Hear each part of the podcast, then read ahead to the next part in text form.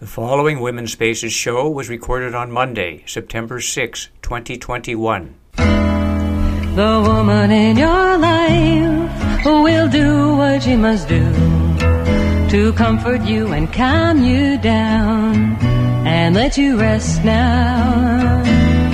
Uh, the woman in your life, she can rest so easily. She knows everything you do because the woman in your life is you. Hello, everybody, and welcome to Women's Spaces. My name is Elaine B. Holtz, and I'm your host. And with me at the board is my friend, my partner, my engineer, and co-producer, Ken Norton. Good morning, Ken. Good morning. Wow, it's going to be a warm day here in Sonoma County. Well, I have a very exciting show today. Joining me on the phone this morning will be Dr. Harriet Fraad. Dr. Fraad is a mental health counselor and hypnotherapist in practice in New York. She's a well-published author and writes about the pressures on families and the economics of the U.S.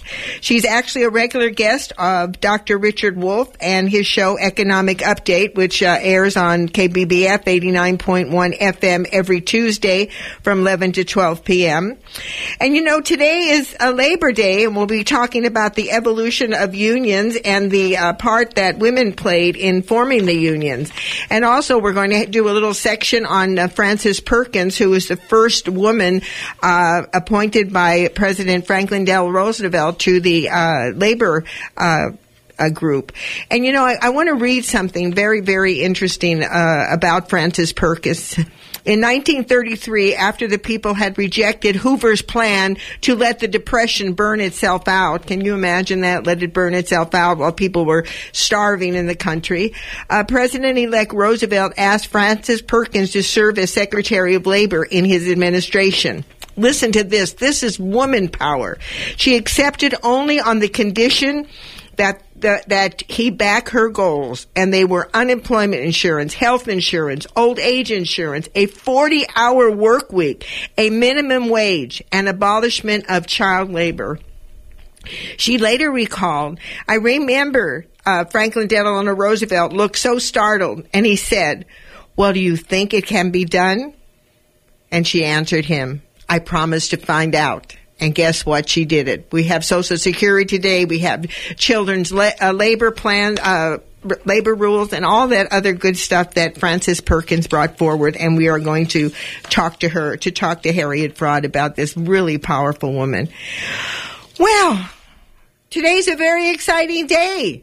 September 6th, three years ago, my great great daughter, Satori Trinity Jensen. Can you believe that? Satori Trinity Jensen. And she was born at 303 on September 9th, three years ago. And I, I, can't believe it. Well, today's her birthday, and I have a special surprise for her. So your great grandparents, uh, Ken and Elaine, want to play a special song for you. So let's go ahead. This is for Satori Trinity Jensen.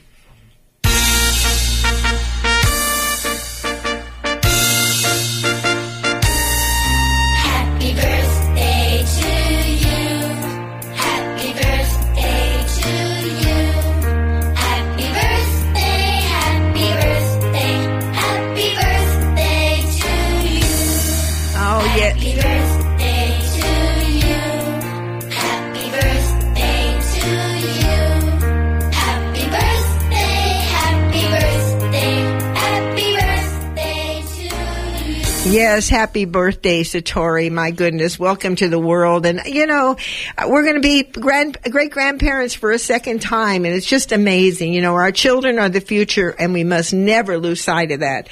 And today we're going to be celebrating her birthday, and if she's listening, boy, Grandma and Grandpa got some real nice presents for you, and I can't wait to see your birthday cake. Wow. Like I said, today's Labor Day. Labor Day pays tribute to the contributions and achievements of American workers and is traditionally observed on the first Monday in September. It is created by the labor movement in the late 19th century and became a federal holiday in 1894. amazing, amazing. You know, I want to do a, a shout out again to uh, Supervisor Linda Hopkins. Like I mentioned last week, the National Organization for Women, the Sonoma County chapter, uh, was honored with a gold resolution because of their um, their contribution via a calendar of the centennial for 2020. And I want to just remind folks that you can listen to that wonderful, wonderful Zoom on Now Sonoma on Facebook. And I, I, you know, it's really an amazing thing when you all these women gathering and talking about some of the things that they have done. You know, women are really a powerful force in our country, and we must never forget about that. And we have to stand up. We have to stand up for the future of our children. You know, I was listening to Amy Goodman before we come on and thinking about the war in Afghanistan and the, we're finally out and all the, all the drama and trauma and people saying, oh, we gotta get rid of Biden. He did a poor job. You know, I really want to recommend that people revisit uh, Michael Moore's uh, Fahrenheit 9/11 it gives you the true story of what happened. It gives you the true story of what led up to the Afghan war, what led up to the Iraq war, and we need to be versed on our history. Now, why do I say that over and over again? Our history is our strength. Why is that? Because when you look at things historically, you see what went right, and you say, hey, we'll do more of that, and then what went wrong? How can it be corrected? History is like a, is our lessons. You know, it, it teaches us how we can move forward and what has prevented us from moving forward. And it's very, very important. And another thing that's happening, I can't believe what's happening with these uh, anti-abortion laws in Texas. You know, women have to stand up. It's not about abortion. You know, I'm not for abortion. I'm not against abortion. I'm for a woman's right to choose. You know, I'm watching my great granddaughter grow up and I, I it, it's amazing how much work it takes to raise a child. And if a woman's not ready for it or something happens, a rape or some accident happens, I mean, you have to have the option to have choice over your own body. And I don't know why that is such a problem. Not only is it a problem to me personally, I don't understand why people are fighting so hard about this abortion uh, idea, not looking at it as choice rather than saying, hey, wait a minute. We got to look at other things. We got to look at the education of our children. Are we feeding them? We have no health care for them. You know, look what's happening with that pandemic. All of a sudden, insurance companies are saying if you don't, if you know, if you have uh, COVID, you may not be covered. I mean, this is crazy. You know, and our children are the future, and it's very, very important to think in that terms. Well, another historical uh, lesson for the day. I am so bound on history. I am I am amazed. You know, I remember when I first found you know Frances Perkins alone. I was just so enamored that there were women that were that powerful and that strong and made such a big difference. Well, I want to do a shout out, uh, a happy birthday, and also these people already made their transition. And the first one who was born on September first, nineteen thirty three, and she made her transition in two thousand and six was Ann Richards, the second woman elected governor of Texas in 1990. What a woman she was. And I do not think if Ann Richards were still at the helm that we would be having some of the issues that we're having in Texas right now. She's another one of my heroes. So happy birthday, Ann, wherever you are. You made a great impact in our world and for women. You actually were a pioneer, led the way. Another birthday is on September 6, 1860. This woman was born. She made her transition in 1935. Wow, five years before I was born. Jane Addams, founder of Hull House in Chicago, the first major settlement house, the first American woman to receive the Nobel Peace Prize in 1931. She was a suffrage. She helped establish the American Civil Liberties Union in 1920. Jane Addams. What a woman! I mean, just start reading on Jane Addams. If all of a sudden you want to do something, you want to maybe stand up and you say, Oh, I can't do it. You know, I'm nervous. You know, read some of these histories of some of these women, what they went through to get us where we are today. And if we're not careful, ladies, we're going to lose ground.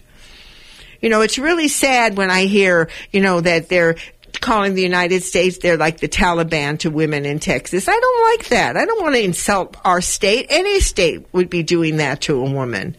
So let's rethink some of the things that we're doing and for the, a message to the Supreme Court. Wake up.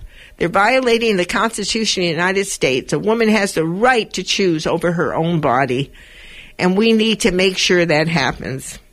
Anyway, that's enough of a of a little rant for this for this morning. Well, we're going to have a real full pack show, you know, talking with Harry, Dr. Harriet Fraad. I'm really looking forward to looking at women in labor, looking at Frances Perkins. But before we begin, I want to take a musical break. And the song I'm going to be playing is called Bread and Roses, and it's sung by uh, Bobby McGee. It's a perfect song for our for our topic. And like I mention every year, my father, Solomon Holtz, was a union man, Mailers Union number nine in Los Angeles. I remember when I asked my dad why he joined the union and why he continued, even when he had other jobs at, at certain times in his life, he would still pay his union dues. My mother used to say, "Oh my goodness, why are you why are you sending money every month in when you're not you're not working at the paper anymore?" He says, "Well, you never know what's going to happen." And he was right. When he decided to go back to the paper, there he was. He was a union man. He paid his dues. He maintained his seniority. But back to the question I asked him, I says, why did you join the union and why are you so dedicated to the union? And he gave me a very, very simple answer. Elaine, I never met a boss who would give a raise without a struggle. I never met a boss that would give you a raise without a struggle. You ask any laborer that. I mean, I was thinking the other day, I was thinking of the farm workers when they first unionized with Cesar Chavez and Gloria, uh, Dolores Huerta. They, the bosses weren't even giving them decent housing, water breaks. If it wasn't for the union, it, these people would continue to go on and work under these awful conditions. The union is very important for all of us. And if it wasn't important, the powers that be would not be so busy trying to bust them all over the place. Anyway, we're going to take a musical break. We'll be playing Bread and Roses sung by uh, Bobby McGee. And when we return, I will be talking with Dr. Harriet Fraad, who is a mental health counselor and hypnotherapist in practice in New York City. Dr. Fraad is also a regular guest on Richard Wolff's Economic Update and we will be talking about Labor Day and the women's role in unions and organizations and Frances Perkins, a woman who changed the life for many. So let's go ahead, Ken Bread and Roses, sung by Bobby McGee. As we go marching, marching in the beauty of the day, a million darkened kitchens, a thousand mills of grey are touched with all the radiance that a sudden sun discloses. For the people hear us singing, bread and roses, bread and roses. As we go marching, marching, we battle to for men, for they are women's children, and we mother them again. Our lives shall not be sweated from birth until life closes. Hearts starve as well as bodies. Give us bread, but give us roses. As we go marching, marching, unnumbered women dead go crying through our singing their ancient call for bread,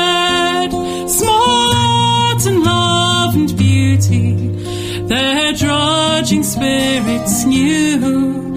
Yes, it is bread we fight for, but we fight for roses too.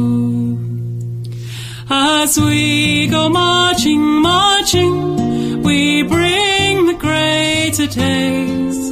The rising of the women means the rising of the race.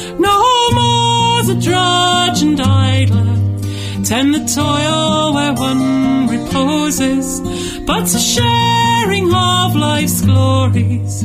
Bread and roses, bread and roses. Wow, bread and roses. life shall not be sweated from birth until life closes. Heart starve as well as bodies. And roses, bread and I like that bread and roses. In other words, feed us and make us feel good by bringing us flowers. I, I love that.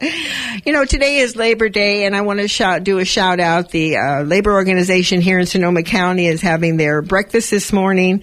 Uh, it's the first year they haven't had it here at the at the studio in the studio parking lot, and I kind of miss them. But I want to do a shout out to Marty Bennett, who's done so much for the labor movement and for the workers here in the Sonoma County, and also Jack Buckhorn, who leads one of the major lo- unions right here in Sonoma County, and also to Maddie Hirschfield for all her work that she's done for the workers. Thank you so much. My father would be proud of all of you. Well, for you just joining in, I want to remind my listeners the opinions expressed here are not necessarily the opinions of the station, its board of directors, its members, and women's spaces. Well, welcome back. You're listening to Women's Spaces, and I'm your host, Elaine B. Holtz. Without further ado, I want to ed- introduce my guest joining me on the phone, and it is an honor to introduce her. I like to think of her as one of my regulars here on Women's Spaces, Dr. Harriet Fraad. Welcome, Dr. Fraad. Welcome to Women's Spaces once again. I'm so glad to be here, and particularly on this auspicious day to talk about labor, which is you know, all labor is essential. We don't, we're never born unless somebody was in labor, and then labor's to help us be people. But, um, so all labor is, or almost all labor is essential and I'm so glad to be able to celebrate that and particularly women's labor with you, Elaine. Well, thank you so much for being on. It's always such a delight. And you know, people need to realize that our history is our strength and we're standing on the shoulders of many powerful women, particularly uh, Frances Perkins. So let me tell, uh, let me tell my folks a little bit about you, Harriet, if that's okay. Sure.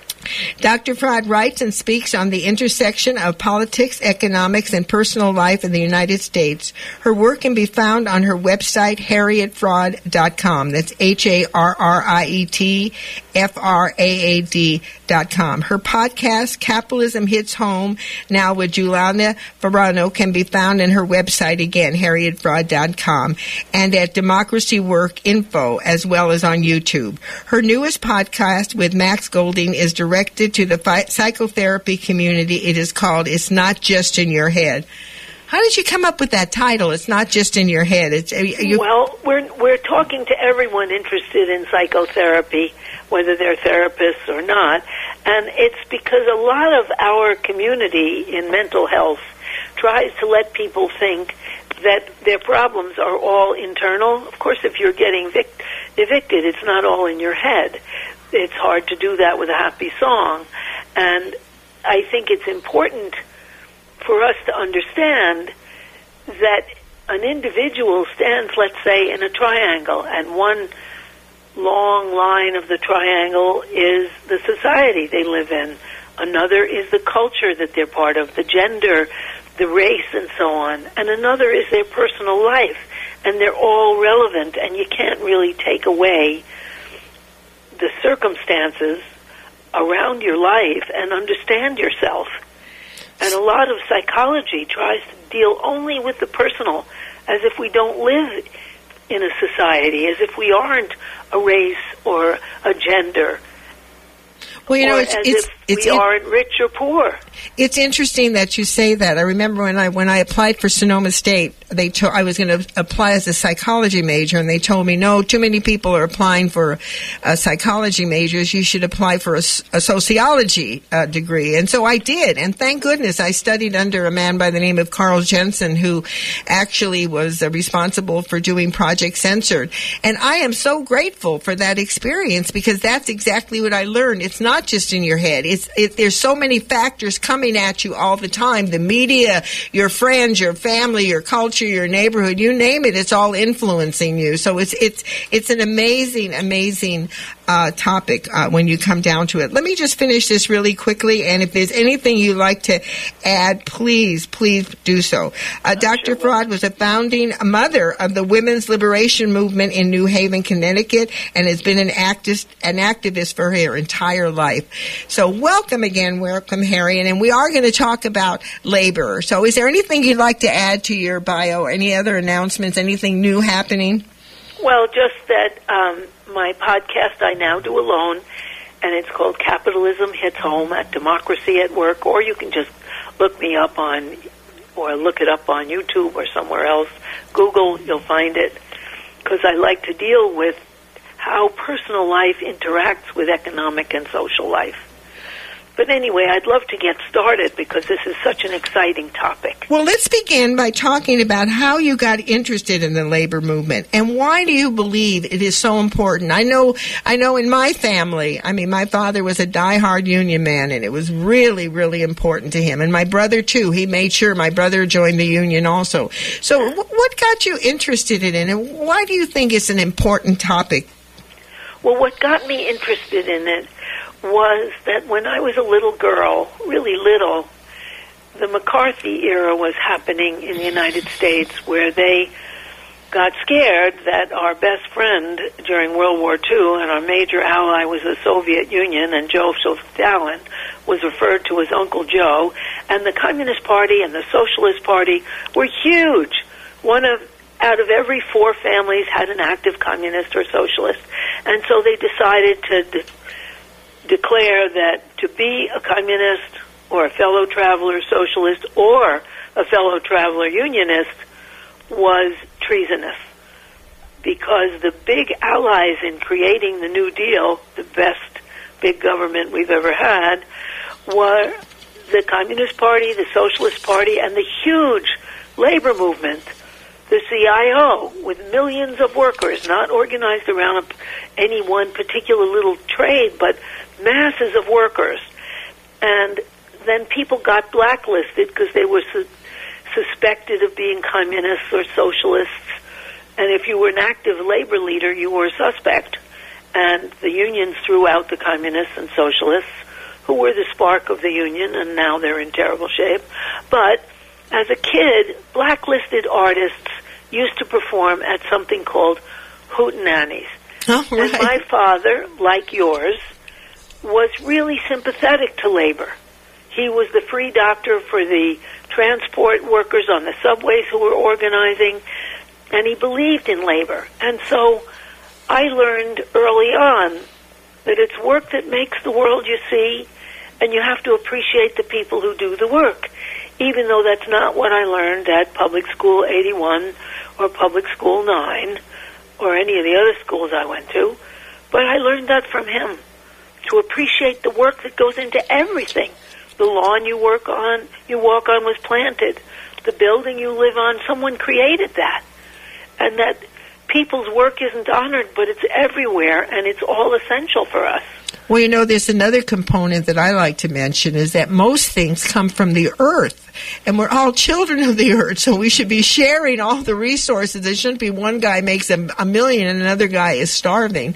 Well, Harriet, you know, our country is known for its diversity. You know, give us a little background uh, on how the first people came over. You know, we had this very interesting conversation that really stuck with me. And what indentured service were in relation, say, to being a slave, and what role did women play at that time? And did they have a voice? Well, it's very important to understand.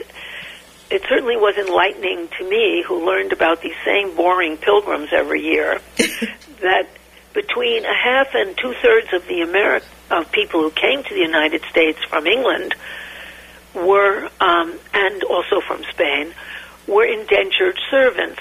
That means they, in order to pay for their passage, they had to work anywhere from one to seven years for a master who had complete control over them.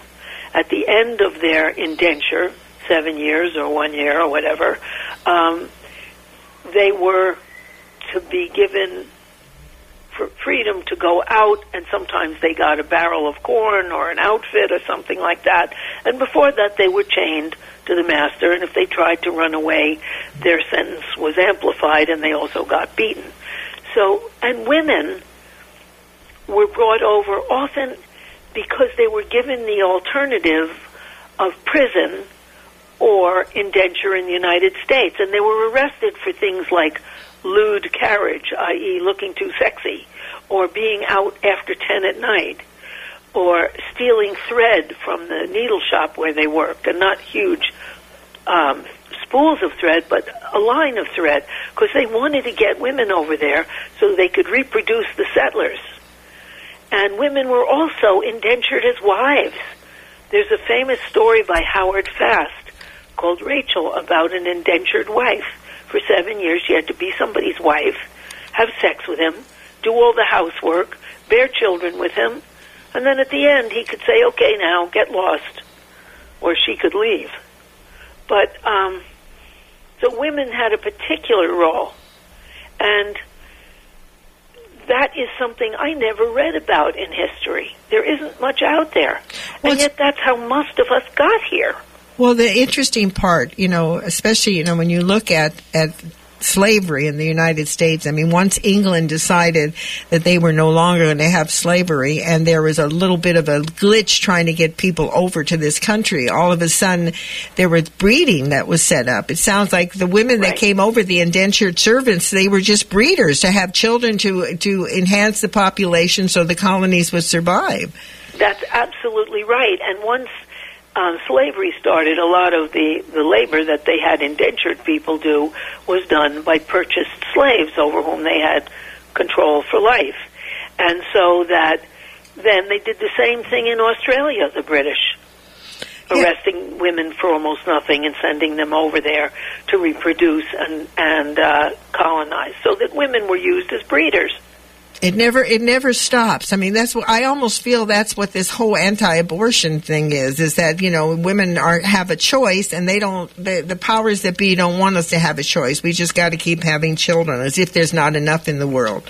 Or as if they would ever take care of the children. Right, exactly. But well, you know, I also think it's important for us to note that the same people who want to abolish abortion rights for women are the people who, who stopped immigration. There used to be a whole set of immigrants who would do the least desirable, dirtiest, most poorly compensated work and not rebel. Well, they don't allow immigrants in. Now they want poor whites who are desperate, whose evictions have uh, been allowed and not stopped, and whose unemployment insurance is cut off. They don't want people who are brown. They want white people to do the worst, most poorly paid people out of desperation.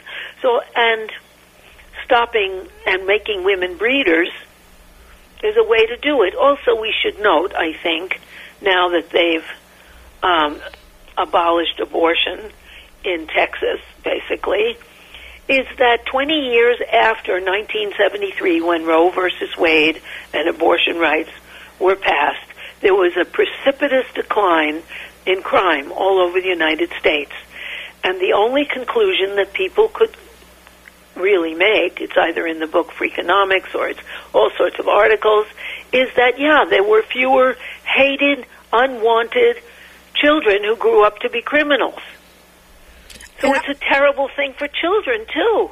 And, and another thing that was happening also, you had President Johnson with his war on poverty, giving people an opportunity to go back to school. And at that time, you know, I remember when I went back to school, there was a big flood of women coming back. And what we talked about is we don't want to have any more children. We want to get our education. It was really interesting. Well, you know, Harriet, you know, women in history really have a, a strong, a strong position. You know, I read there when I did my research for this show, I came across two very interesting uh, uh, uh, events that happened, and I, I'd like you to talk a little bit about it. The first event was in 1871, after her dress shop is destroyed in the Great Chicago Fire, Mary Harris, who was known as Mother Jones, begins working as a labor organizer. So Mother Jones had a big impact. And then we had the Triangle wor- uh, Shirt uh, waist factory that caught on fire in New York that killed nearly 150 uh, uh, women also because they couldn't get out. They had to jump out out windows. And in fact, Frances Perkins at that time was a young woman, uh, a young social worker working in that area, and she just happened to be walking by and saw the fire and, and made a, a, vow that she was going to be able to do something uh, if she ever had an opportunity. So, can you talk about those those two uh, those two incidents and what impact they had as far as labor and women go? Well, after the huge strike in um, 1909 of women who were mainly immigrant women, immigrant women who came here and worked in the needle factories, you know, the, making shirt waists, which are elegant blouses, or making dress, skirts, or whatever. And they worked 10 hours a day, six hours, I mean, six days a week, and they got maybe $10 a week for their work, and if they came late, they were docked pay for a whole day. And these were people that were tightly controlled. The Triangle Shirtwaist Fire was devastating because only one out of four elevators worked because the fire escapes escapes weren't maintained so they weren't strong enough to hold anybody because the doors were locked in case people wanted to go out and get fresh air or escape from the factory and the air was thick with dust from the fabric, and so it ignited quickly. And so 147 women leapt to their death to escape the fire because they had no other way out. And Frances Perkins saw this and became an impassioned champion of women's rights. In fact, she became a socialist, and FDR had a lot of socialists because his program, the New Deal, has a lot to do with socialism and a champion of worker rights.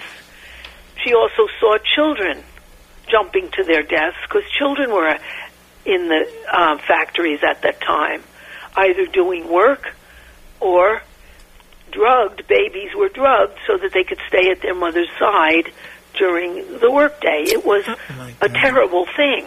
And the people who owned that Triangle Shirtwaist Factory never went to jail for it either. They got away with it because they had the, the money for good lawyers.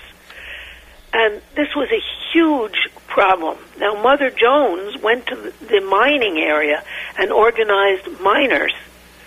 These were women who were enormously determined and courageous and celebrated because they saw the grotesque injuries to labor that were fattening people like Rockefeller, who owned 90% of the oil production, or Andrew, Andrew Carnegie, who made his steel fortune, or Mellon, who made his financial fortune. They were fattened because they gave people crap salaries and made more money than these people actually, you know, ever got. They gave them a, a poor wage and took all the profit themselves. Well, you know, I, I, want to inject something here that I thought was really interesting, you know, p- particularly around Frances Perkins. And, and I read, I'm going to read this line, and if you can just give a little explanation on it, because mm-hmm. I was really shocked when I, when I, when I read it. And it's in 1933, after the people had rejected Hoover's plan to let the Depression burn itself out. So Hoover just thought the Depression was just going to go away. And then yeah, well, there are people who think that now. I mean, that's also herd immunity. Let the people who are weak die. Let them die off, and then it'll it'll resolve itself. Meanwhile, millions may die. Well, so what? I mean, it's a level of callousness which Trump had towards the pandemic, and which other people have towards unemployment right now. As of in the next few days, 1.6 million people in New York City, where I live, will get no money, even if they're unemployed. And they can't get jobs. And this is to immiserate people so they'll take any job, even a job with terrible wages and no future. Well, well, it's interesting too when you look at when President uh, Roosevelt got elected. He asked Perkins to serve as Secretary of Labor in his in, in his administration. She accepted only on the condition that he back her goals unemployment insurance, health insurance, old age insurance. Oh my goodness, a 40 hour week, a minimum Right. wage, and abolish child, uh, child labor. And she later recalled, I remember he looked so startled and he said, Well, do you think it can be done? And she said, I promised to find out. And guess what? She did it. So, I mean, sure it- did. so it's but nothing. also, she didn't do it alone, Elaine. It's important for our listeners to understand there were demonstrations organized by the two socialist parties, the labor unions, and the Communist Party of hundreds of thousands of people in the cities demanding jobs. And they were organized. They weren't just sitting there depressed by, you know, listening to the radio. They were in the street protesting. And in the countryside, the Iowa farmers, the Iowa militias, had to fight family farmers who were hanging judges that condemned family farms. The country was mobilized, and the people who do the work who were really getting shafted got together, which made a huge difference. And so he felt like, okay, it might be possible. You know, uh, it's not just the capitalists, and he could go to the people who were making huge money, the big capitalists at the time.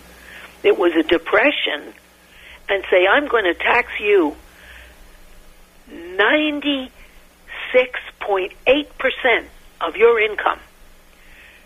Because if I don't, and I don't use that to ameliorate and better people's lives, they're going to take it all, and they'll own it instead of you.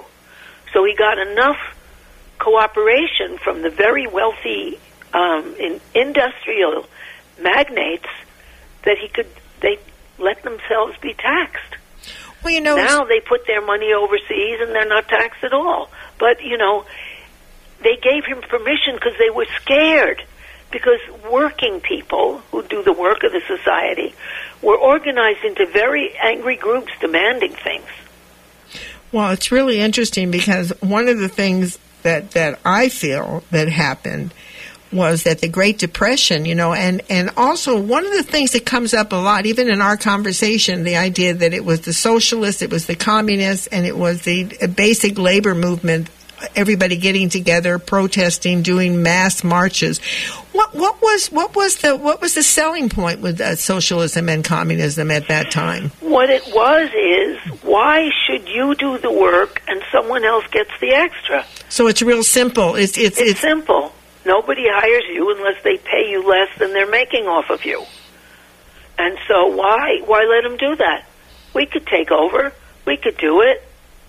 And that So- was pretty compelling, especially when people were being horribly mistreated. Well, you know, it's, it's really interesting how we get so jaded with our definitions of things. You know, there there are these trigger words like, mm-hmm. like you know, like all of a sudden, like somehow everything's being taken away from us. And when you look at it, everything is being taken away from us now. It's starting. I mean, Yes. everything is just depreciating, and at the same time, prices are going up. People are frustrated. I mean, it, it's really it's it's really a sad situation.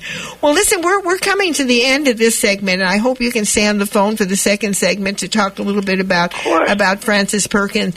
But also, you know, uh, you know, it seems to me that the crash of 1929 was really it almost feels like the same things are going on today that were going Yes. on then with the stock market going I mean why why do we think the stock market determines our lives I mean it's it's very interesting You bet.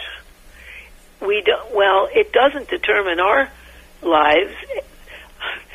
Eighty percent of the stocks are owned by the the top ten percent of people. Most people never buy any stocks; they can't afford it. It's just the top that's making money, and right now the stock market is booming while people are desperate. And it's booming because people with a lot of money don't really trust the American economy that much, they want to invest. They don't want to start a, a business. It's too risky. So they put it in the stock market, which swells while misery swells at the same time. That is so stunning to me when you start thinking about it. You know, so then we're going to take a little musical break, and I'm going to play a song by Bev Grant called "Whose Side Are You On?" And and, and the reason the reason I think this this uh, this song is so important and ask that question, "Whose side is you on?"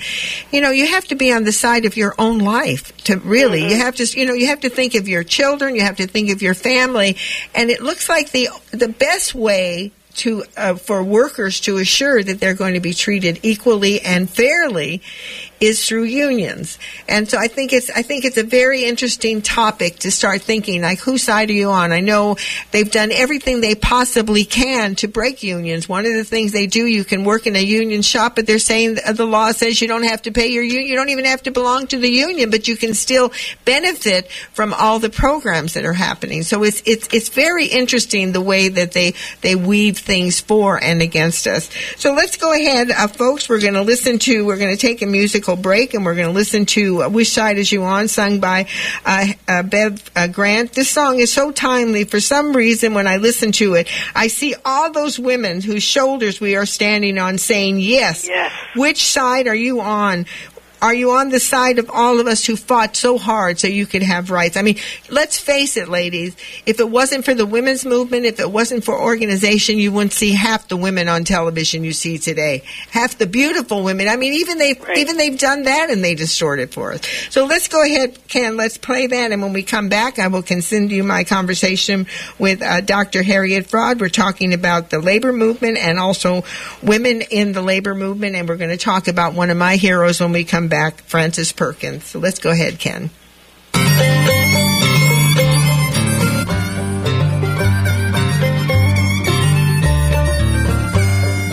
Which side are you on? Which side are you on? Which side are you on? Which side are you on? Come on, you poor workers, good news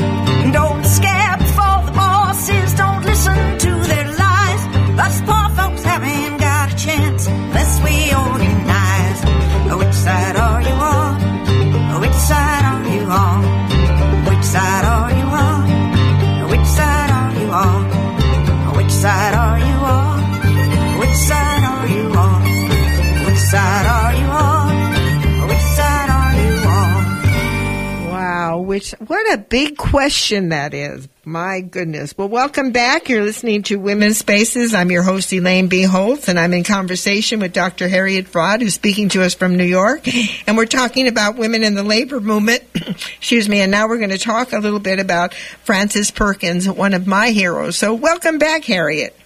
Thank you, and I must say Frances Perkins is one of my heroes too. First woman in a in a United States cabinet minister, as a cabinet minister, and so determined. She was feminine in that she wasn't boisterous or booming, but she was determined and quiet, and she's the one who ended child labor in the United States as well as gave us FDR with Social Security and unemployment insurance and all the things they're trying to take away, minimum wages, which have already been taken away now that they have people um, on the on their phones and on their computers until late.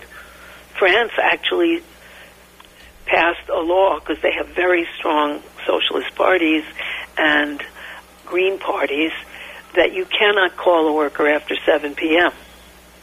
no matter what question you have as your their employer because labor really took a hit when they kicked the leftists out of the labor movement because they were kind of the spark who could see a worker state and who were the most enthusiastic people.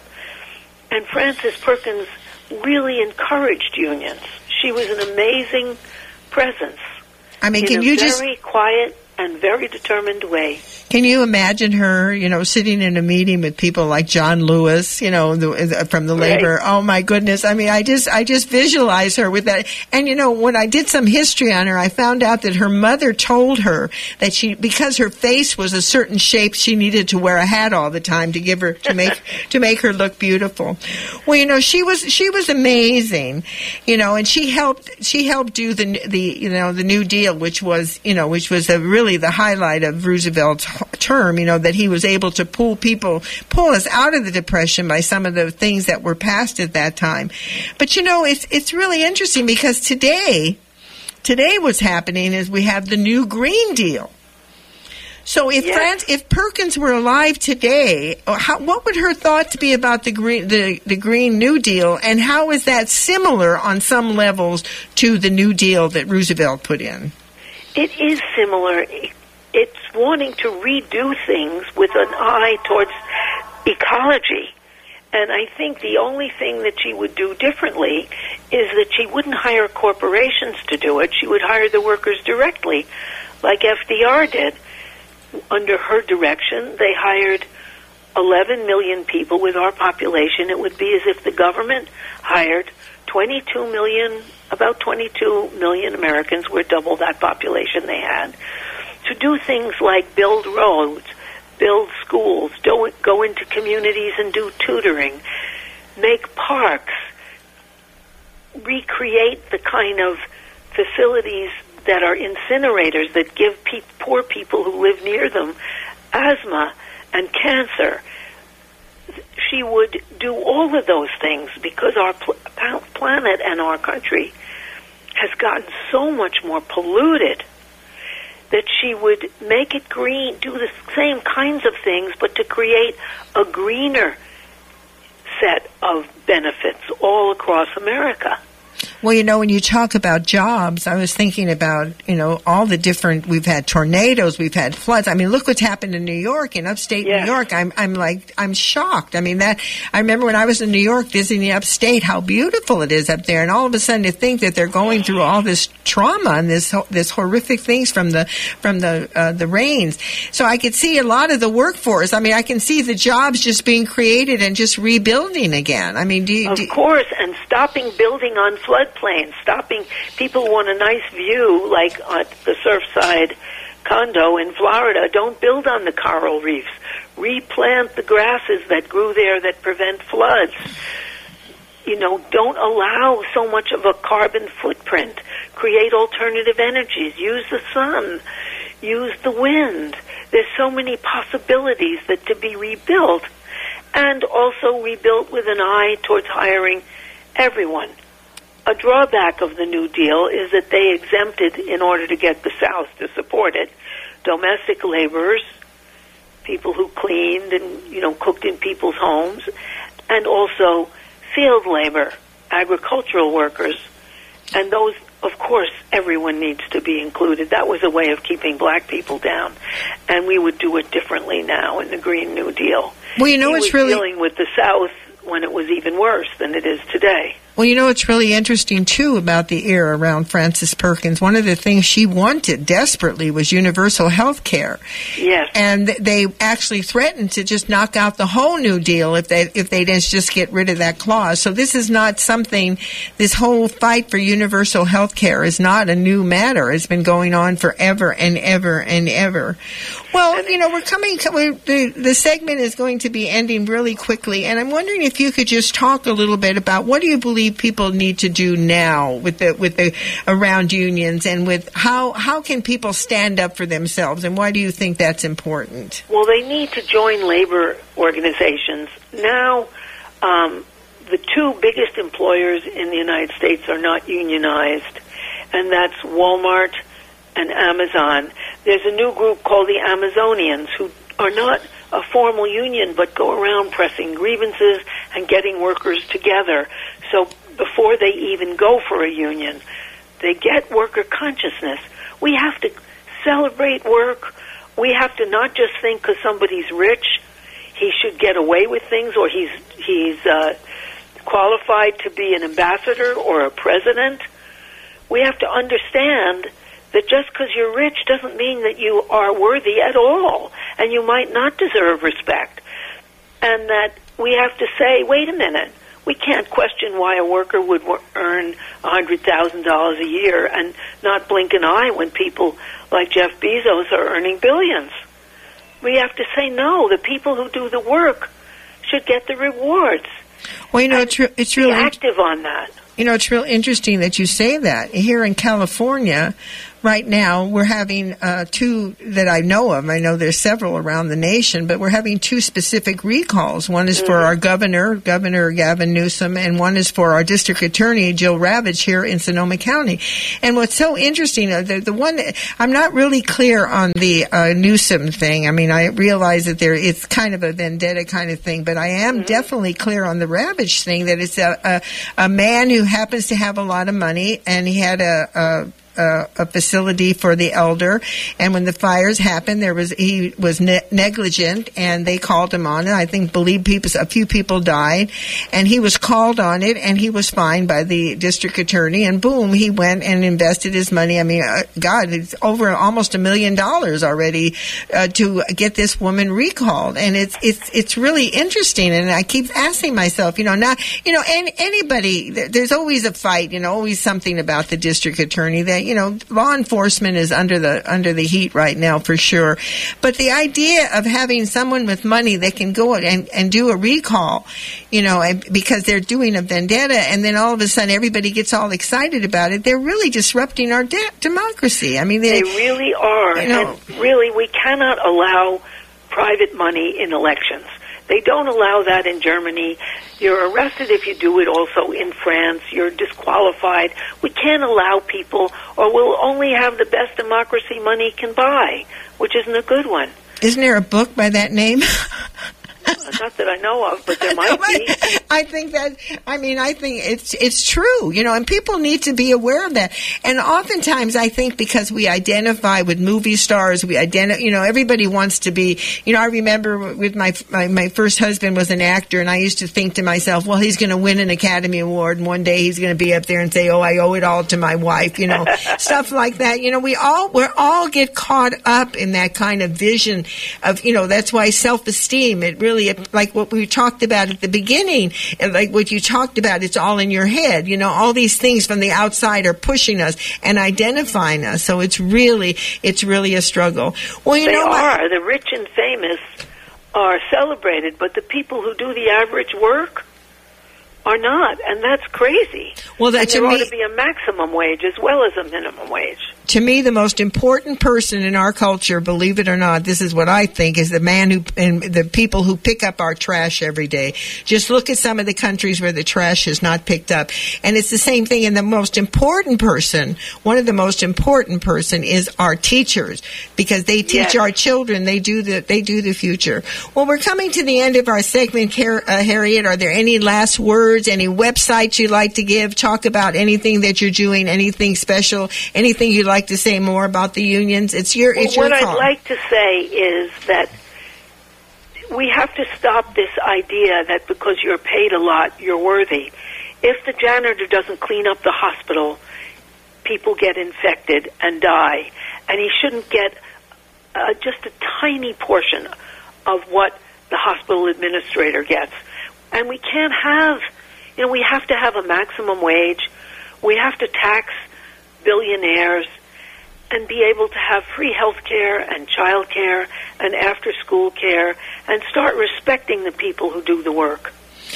Well, you know, it's interesting. What, what, as you were talking, I was thinking, why is it so hard? And I was thinking about the idea when the medical association, someone stood up and said, we have to wash our hands. That'll prevent, uh, prevent infections. They called him, they called him, uh, you know, he was some sort of alchemist or something like he was uh, this horrible thing. What do you mean wash our hands? We don't have to wash our hands. I mean, people are so resistant to change. It is just amazing. So and that's why so many women died in childbirth because they didn't and they didn't die if midwives gave birth to them, you know, helped them give birth because they washed their hands. and the reason, if you, if folks just read the history of washing your hands, it will blow you yeah. away that it was such a struggle. Well, let's give our website here. We're just at the end of our segment, and, and I have a few words to say. Give us your website, and thank you so much for such a wonderful interview. And I look forward to having you on again, and looking forward to coming up with our next topic. Me too. And my website is H A R R I E 1 T F R A A D, HarrietFraad.com. Well, Harriet Fraad, it's been wonderful speaking to you, and thank you so much for sharing your wisdom and your ideas. And my goodness, Frances Perkins, I mean, happy birthday whenever your birthday is, and thank you for all that you did. Well, folks, that's it for our show. A special thank you to Dr. Harriet Fraad. She's a psychotherapist and hypnotherapist in private practice in New York City. She is also a founding member of the feminist movement. For over 40 years, she's been radically committed to transforming U.S. personal and political life. And I'm just very happy to call her friend. Hey, a reminder, a reminder, tell your friends Women's Spaces will be aired again uh, this evening at 11 p.m. I am so excited I get to listen to my program. Remember, our children are the future. We must never lose sight of that. And once again, happy birthday to my great great daughter, uh, granddaughter, uh, Satori uh, Trinity Jensen, I mean, goodness, three years old. It's amazing. Time goes by so quickly. Well, this is Elaine B. Holtz. You've been listening to Women's Spaces. Thank you so much for listening, and I look forward to being with you once again. And remember, today is Labor Day. When you go into any place that's working today, thank them for being there. Remind them that they are important. They're serving us and doing the very best they can. Labor Day is a very important holiday, a very important day. It's more than just shopping. It's celebrating our workforce. This is Elaine B. Holtz saying goodbye until next time. She